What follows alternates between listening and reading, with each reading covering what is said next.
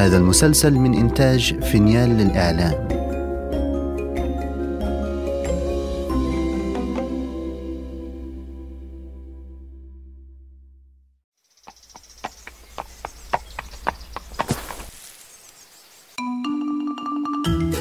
أنا سأحدثكم عن قصص جحا. لا لا، تسرحت يا شلهوب. أحتاج لأن أجمع أفكاري. أنا شلهوب، شلهوب حمار جحا. أتعرفون جحا؟ وحكيم الحمقى وأحمق الحكماء. قصصه لا تخلو من الذكاء والحكمة، وفي بعض الأحيان من الحماقة. فاستمعوا إلي أنا لأروي لكم الحديث المحبوب عن جحا والتاجر المتفاخر. في يوم من الأيام وفي سوق المدينة اجتمع جحا والتجار لاستقبال التاجر الجديد عرفان، الذي قصد سوق المدينة ليفتح محلاً لبيع التحف والأواني.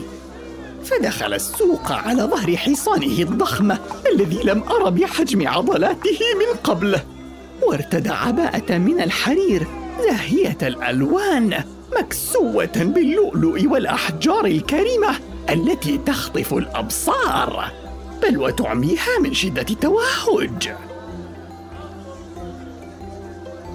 اقترب منه جحا مبتسما ومرحبا. أهلا بك يا عرفان، أشرق السوق بأنوارك. نفش عرفان ريشه كطاووس مغرور، ثم أخذ يمشي بكبرياء كديك حبش. أه، يبدو أنني متحامل بعض الشيء على الطيور، لا بأس. ما قصدته أنه كان يمشي وكأنه لا يرى أحدا أمامه، وقد تجاهل ملاطفة جحا له، ثم وقف قبالة جحا ورفع رأسه مبتسما، حتى قال أحد التجار: يا له من رداء جميل يا عرفان، هذا أبسط ما قد تجده في خزانتي. أرأيتم هذه الأحجار يا تجار؟ نعم نعم رأيناها، إنها أحجار كريمة، وهذا لؤلؤ طبيعي، أما الخيوط فمغموسة بمياه الذهب. تصايح التجار من هذا الرداء العجيب الذي لم يروا مثله من قبل، عدا جحا الذي بدأ متضجراً من هذا الحديث غير الضروري، فانشغل بترتيب بضاعته من أدوات الخياطة حتى اقترب منه عرفان. هل تعلم يا جحا كم قيمة هذا الرداء؟ شعر جحا بالضيق من مباهاة التاجر المتعالي، لكنه آثر اللطف. ولما تظن ذلك مهماً يا عرفان؟ هل تنوي بيع ردائك؟ إن استطعت بحمارك الكسول للسرج القديم أن تشتريه فلتفعل. يا للعار، لقد شعرت فجأة بالإهانة، ووددت أن أركل التاجر، لكني حافظت على توازني لأني أثق بصديقي جحا، فجحا حتما لن يفوت فرصة للنيل من التاجر المتفاخر.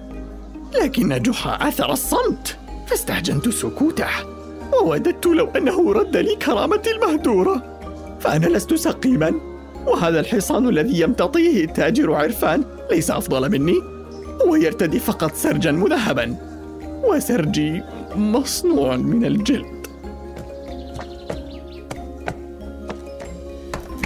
وحين عاد جحا إلى المنزل استقبلته زوجته كريمة التي كانت قد أعدت الغداء اللذيذ، وجلسا إلى طاولة الطعام يأكلان ويتحادثان. وعلى مائدة الغداء سألت جحا: كيف كان يومك في السوق يا جحا؟ جيد، لولا قدوم تاجر جديد كثير الخيلاء قليل التواضع. ومن تراه يكون؟ وماذا فعل؟ إنه التاجر عرفان، لقد قضى اليوم في التباهي والافتخار، ثم سخر مني أمام جميع التجار. وسخر مني أيضا، يا للغيظ. وفي اليوم التالي جلس عرفان مع تجار السوق يسرد عليهم الحكاية عن بطولاته وممتلكاته ويقاطعهم بمغامراته، وبينما جحا يجلس بقرب الجرار الفخارية التي اشتراها من تاجر ولونها ليبيعها في سوق المدينة، أخذ يستمع إلى أحاديث التجار. أشعر بسعادة شديدة، فابني أصبح أهلا لتحمل المسؤولية أخيرا. تخيلوا يا تجار، لقد باع عشرين صوصا لتاجر من المدينة المجاورة بالأمس دون مساعدة مني. وما العجيب في ذلك؟ لقد باع ابني أضعاف هذا العدد وهو لم يتم العاشرة من العمر. ابنتي كذلك، لقد أنهت صفوف الحساب في كتاب القرية بكفاءة. ابنتي تتحدث ثلاث لغات وتجيد الحساب والعزف على الربابة. وصلتني بالأمس هدية من صديق بعد سفر بعيد، آنية فضية منقوشة باليد. فضة؟ لم تدخل الفضة منزلي منذ عقود. اغتاظ جحا من كلام عرفان المختال فتصدى له حالا. وبما تأكل يا عرفان؟ بأوان مطلية بماء الذهب يا جحا. لمعت عينا جحا بفكرة، فعرفت أن في جعبته خطة ذكية لتلقين عرفان درسا في التواضع. فجمع تجار المدينة في ناحية من نواحي السوق للتشاور في أمر عرفان، فانهالوا بالشكوى. لقد زاد الأمر عما يطاق، كل ما ذكرت أمرا عابه وقال أنه يملك أفضل منه، وكأننا في سباق. آه إنه لا يتوقف عن التباهي بملبسه وهندامه ومأكله ومنزله. أسعفنا يا جحا، فنحن نجهل ماذا عسانا أن نفعل. إن كان أمر هذا المختال بيدي لركلته ركلة أعادته إلى السوق القديم الذي كان يعمل فيه قبل أن يأتي إلى المدينة. لكن عوضا عن هذا الحل الذكي، قرر جحا أن يقيم وليمة لتجار السوق، وعاد إلى المنزل فوجد كريمة مشغولة بسقاية الزرع في حديقة المنزل، وما أن رأته حتى لاحظت ملامح الاستبشار على وجهه. هم. تبدو سعيدا يا جحا، فما الذي تنويه؟ وليمة كبيرة في بيتنا. وليمة في بيتنا وأنا آخر من يعلم؟ ها أنا أخبرك الآن يا زوجتي الجميلة. أه هل تمانعين ذلك؟ ها يبدو أنك تخطط لأمر ما. ضحك جحا ضحكة خفيفة، فهو يعرف أن لا أحد يقرأ أفكاره مثل كريمة، فسألته. مم. وما عسى يأطه لضيوفك يا جحا؟ أبسط المأكولات، حساء الخضروات.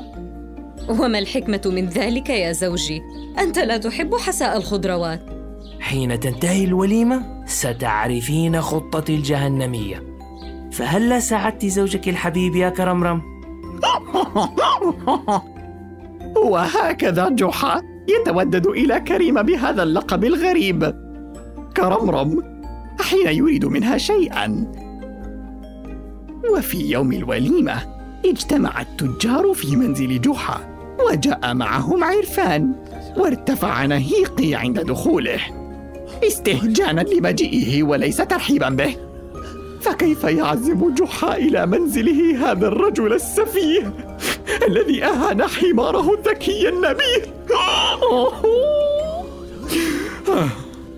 وما أن دخل التجار وجلسوا على الأرض حتى طلب جحا من أدهم أن يضع لعرفان مقعدا.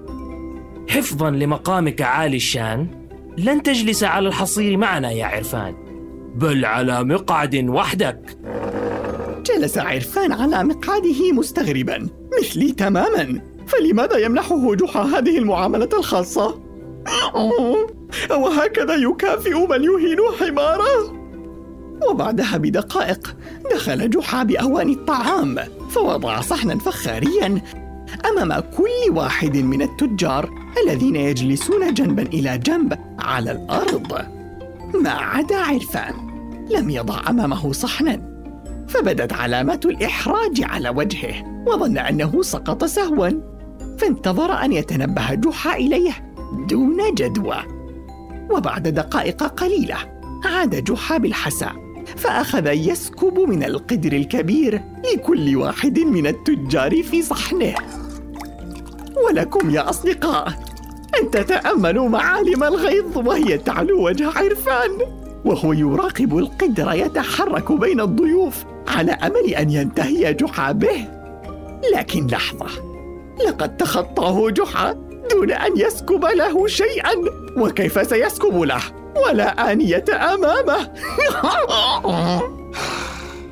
بقي عرفان صامتا كاظما غيظه بينما انكب الضيوف على حساء الخضروات اللذيذ يأكلون بنهم وشهية، حتى دخل جحا ثانية بآنية زجاجية تحوي ماء ووضعها على طاولة خشبية مرتفعة قليلا أمام عرفان.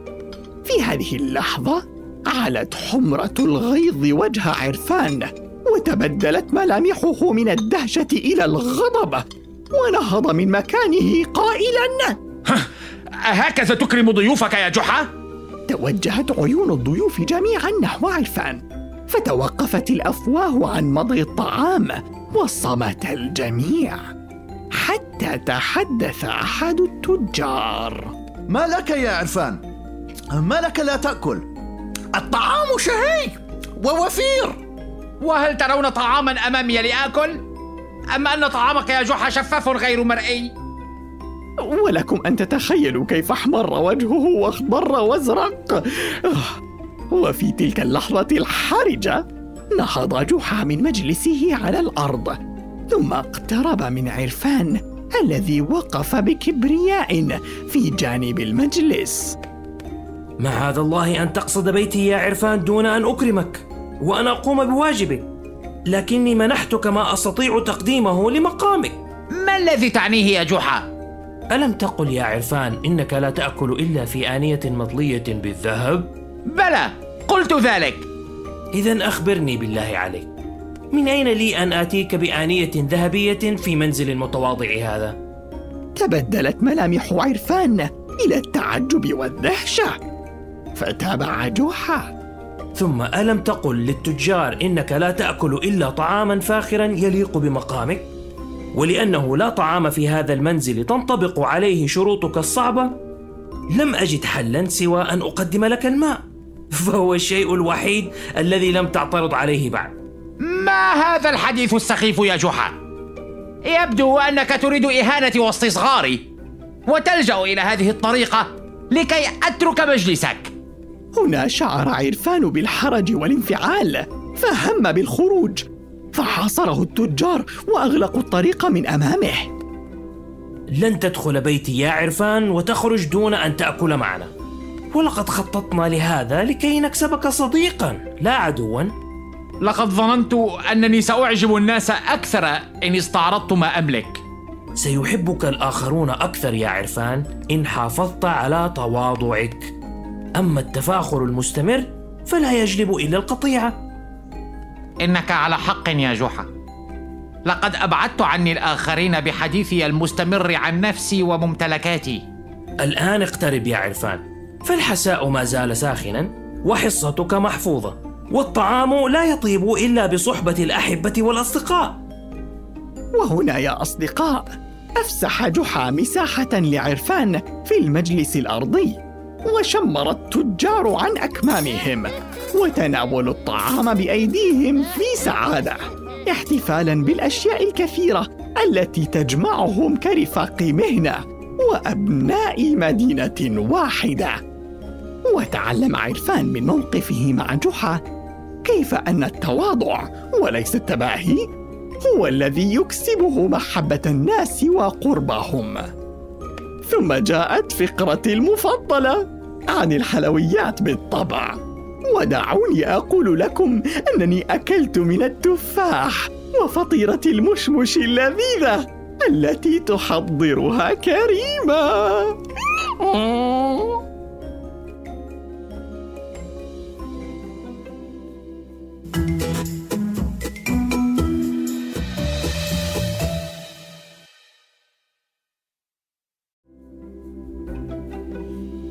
إذا استمتعتم بهذه الحلقة لا تنسوا الاشتراك لبث المسلسل ومتابعتنا على جميع منصات السوشيال ميديا. التفاصيل في وصف الحلقة.